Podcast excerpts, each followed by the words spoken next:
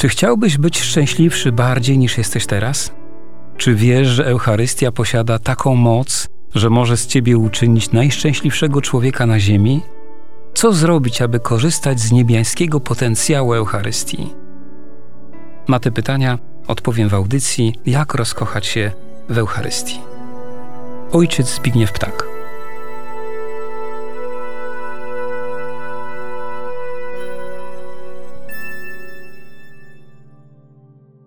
Kolejny raz mamy możliwość pochylenia się nad nieprzebranym i niezgłębionym bogactwem Najświętszej Ofiary Mszy Świętej. Uwrażliwiamy się na to, że ilekroć dotykamy tych przenajświętszych tajemnic, winniśmy mieć właściwe usposobienie serca. To serce winno być pokorne, ufne i przepełnione wiarą. Wzbudzamy i pogłębiamy ją w sobie zawsze, kiedy modlimy się. Dlatego i teraz wspólnie pomódlmy się, zanim usłyszymy kolejną katechezę na temat boskiej liturgii. Wszechmogący Boże, ofiarujemy Ci krew Jezusa Chrystusa, krew wszystkich męczenników, cnoty i zasługi Jezusa, Maryi, Józefa i wszystkich świętych, w połączeniu ze wszystkimi mszami świętymi do tej pory sprawowanymi i tymi, które do końca dziejów będą jeszcze sprawowane w intencji naszej żarliwej miłości do Eucharystii, w intencji naszego zadziwienia się Eucharystią, w intencji naszego głodu Eucharystii i w tej intencji, byśmy nigdy nie ulegli rutynie. Amen. Błogosławię Was w imię Ojca i Syna i Ducha Świętego.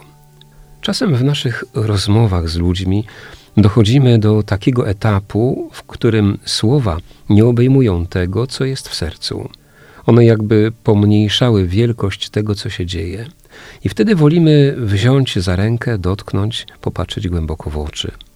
Nawiązuje się inna, głębsza, pozasłowna komunikacja. Coś takiego dzieje się podczas mszy świętej. Rodzi się komunikacja symboliczna. Jednak nie w znaczeniu potocznym tego słowa. Jeśli mówimy, że pracodawca płaci pracownikowi symbolicznie, to rozumiemy jednoznacznie, co to znaczy. Płaci za mało. Komunikacja symboliczna w liturgii to sytuacja, kiedy otrzymujemy za dużo. Przekaz nie mieści się w słowach i musimy uciec się do gestów, gdyż one są w stanie przekazać więcej niż słowa.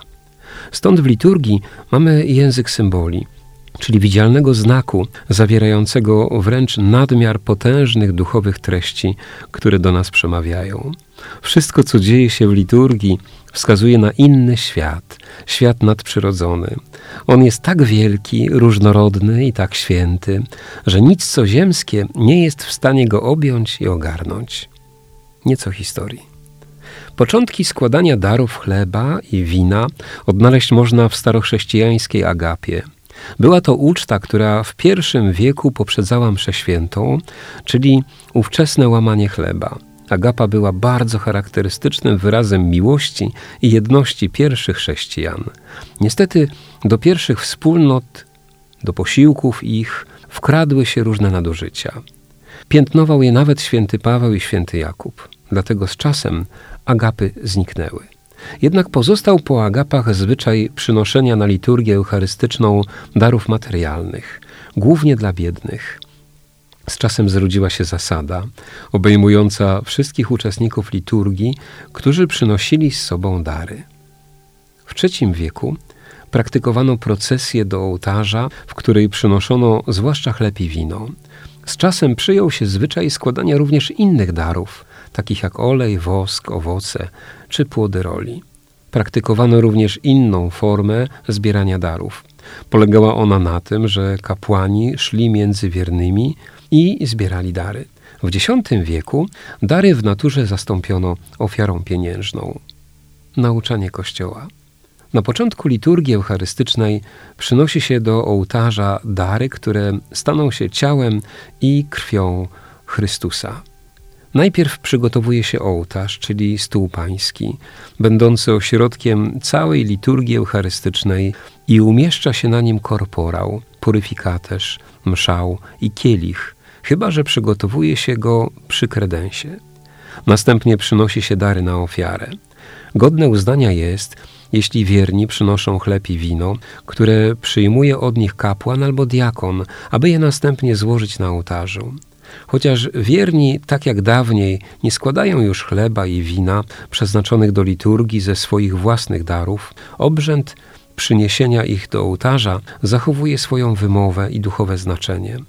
Pożądane jest także przynoszenie przez wiernych lub zbieranie w kościele pieniędzy albo innych darów przeznaczonych na potrzeby ubogich lub kościoła. Składa się je w odpowiednim miejscu obok stołu eucharystycznego. Tyle ogólne wprowadzenie do mszału rzymskiego, punkt 73. A teraz rozwinięcie. Chleb jest symbolem ludzkiego trudu, wysiłku i zmagania. Symbolizuje on również naszą pracę, jakakolwiek by ona nie była. Jeśli jest godziwa, czyli nie szkodzi bliźniemu, to w chlebie możemy ją złożyć na ołtarzu. Wino uzyskuje się z wyciskania winnych gron. Symbolizuje więc cierpienie i trud, ale jest również symbolem radości. Celebrans podnosi do góry najpierw chleb, a później wino, do którego dodał odrobinę wody i modli się bardzo głęboką modlitwą. Przez tę modlitwę Kościół przypomina nam, że wszystko, co posiadamy, jest darem Boga. Wewnętrzna postawa. Zawsze, kiedy kapłan modli się nad darami, każdy z uczestników mszy świętej wewnętrznie, w sercu, winien uczynić coś bardzo ważnego. Otóż w sakramencie Chrztu Świętego otrzymaliśmy m.in. dar kapłaństwa powszechnego. Ów dar, szczególnie teraz, podczas tej części Eucharystii, winien być niejako aktywowany. Każdy z nas winien coś wewnętrznie bardzo ważnego uczynić. Otóż najpierw mamy duchowo złożyć na ołtarzu, dołączając do chleba i wina całe nasze życie. To wszystko, co składa się na naszą codzienną egzystencję. Nasze trudy, cierpienia, radości i smutki, nasze zmagania i nadzieje. Kościół ciągle otwiera nas na drugiego człowieka. Dlatego duchowo składamy na ołtarzu również naszych bliskich. Tych, z którymi żyjemy, pracujemy, których życiorysy znamy. Tych wszystkich ludzi duchowo dołączamy do chleba i wina wraz z ich cierpieniem, trudem i radością. Mało tego, papież Benedykt XVI prosił nas, byśmy na ołtarzu podczas przygotowania darów składali również cały cierpiący świat. Jeśli dowiadujemy się o jakimkolwiek cierpieniu, jakiegokolwiek człowieka, to winniśmy wszystkie te osoby złożyć duchowo na ołtarzu. Mamy dołączyć ich do chleba i wina, które składane są na ołtarzu. Dlaczego mamy to uczynić? Otóż za chwilę będzie konsekracja. Pan Bóg przez nią pokaże nam, jaką posiada władzę nad tym światem. Kawałek chleba przemieni w swoje boskie ciało, a wino w swoją boską krew. A zatem jeśli Bóg posiada taką moc, że może odrobinę materii nieożywionej zamienić w swoje ciało i krew, to tym bardziej może zamienić moje cierpienie, cierpienia moich bliskich i cierpienia wszystkich, których składam na ołtarzu w błogosławieństwo. Cały jednak problem polega na tym, że wtedy, kiedy Pan Bóg zamienia chleb w swoje ciało, a wino w swoją krew, to On nie pyta chleba i wina o zgodę. One przecież nie mają wolnej woli. A wówczas, kiedy chcę dokonać przemiany mojego cierpienia w błogosławieństwo i cierpienia tych, których składam na ołtarzu, również błogosławieństwo, to On tak mnie kocha i tak szanuje moją wolną wolę, że pyta mnie o zgodę. On pragnie, abym ja Mu w tym pomógł. I ta moja pomoc to jest żywa wiara, z którą przychodzę na Eucharystię. To jest ufność, jaką mam wobec Boga podczas mszy świętej. To jest moje rozkochanie się w Eucharystii.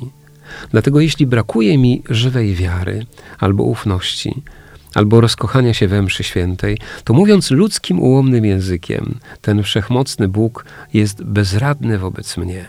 Dlaczego? Bo ja mam zatwardziałe serce, a On nic nie czyni na siłę, gdyż mnie bardzo kocha. W prawdziwej miłości jest też prawdziwa wolność i Bóg mi tę wolność zostawia tak bardzo, że ja mogę swoimi czynami i słowami zaprzeczyć, że On istnieje, a On to uszanuje. Będzie starał się na wszystkie sposoby, abym przyjął Jego boską miłość, ale zostawi mi w tym wolność. Warto sobie uświadomić, że to duchowe działanie, składanie siebie i innych na ołtarzu podczas przygotowania darów, to nie jest dodatek do mszy świętej. To jest moja konieczna powinność. W tym celu otrzymałem dar Chrztu Świętego, aby w taki sposób wstawiać się za innych i troszczyć się o swego ducha. Jeśli tego nie czynię, to może się okazać, że jestem złodziejem. Najpierw okradam swoją duszę z duchowych darów, jakie Pan Bóg pragnie mi ofiarować, a ja nie czynię tego składania na ołtarzu siebie. Później również okradam moich bliskich, tych wszystkich, którzy mają prawo liczyć na to, że będę się za nimi wstawiał. A nawet jestem w duchowy sposób złodziejem wobec tych, którzy cierpią na świecie, bo ja podczas przygotowania darów nie wstawiam się za nimi, chociaż Pan Bóg pragnie im przeze mnie dać duchowe dary. Eucharystia złączona z życiem. Każda część mszy świętej jest zaproszeniem, abyśmy jakiś jej element włączyli w naszą codzienność, aby nasza codzienność dała przeniknąć się tą świętością Eucharystii. Przygotowanie darów posiada w sobie ogromny potencjał do zastosowania w naszym codziennym życiu. Pierwsza nasza postawa przedłużająca Eucharystię w naszym życiu polega na tym, aby jak najczęściej uświadamiać sobie w swojej codzienności, że wszystko, co posiadamy, posiadamy od Boga. Wszystko jest tak naprawdę Jego własnością, gdyż my należymy do Boga. Im częściej będę o tym pamiętał i częściej dziękował, tym więcej miejsca będzie dla Boga w moim sercu i w moim życiu. Drugi aspekt tego liturgicznego zaproszenia polega na tym, aby zawsze, kiedy dowiaduję się o cierpieniu jakiejkolwiek osoby, aby zawsze, kiedy dochodzą do mnie informacje o ludzkich tragediach, o ludzkim bólu, to powinienem duchowo zanieść taką osobę na ołtarz, na każdy ołtarz, na którym teraz sprawowana jest Eucharystia. Błogosławię Was w imię Ojca i Syna, i Ducha Świętego. Amen.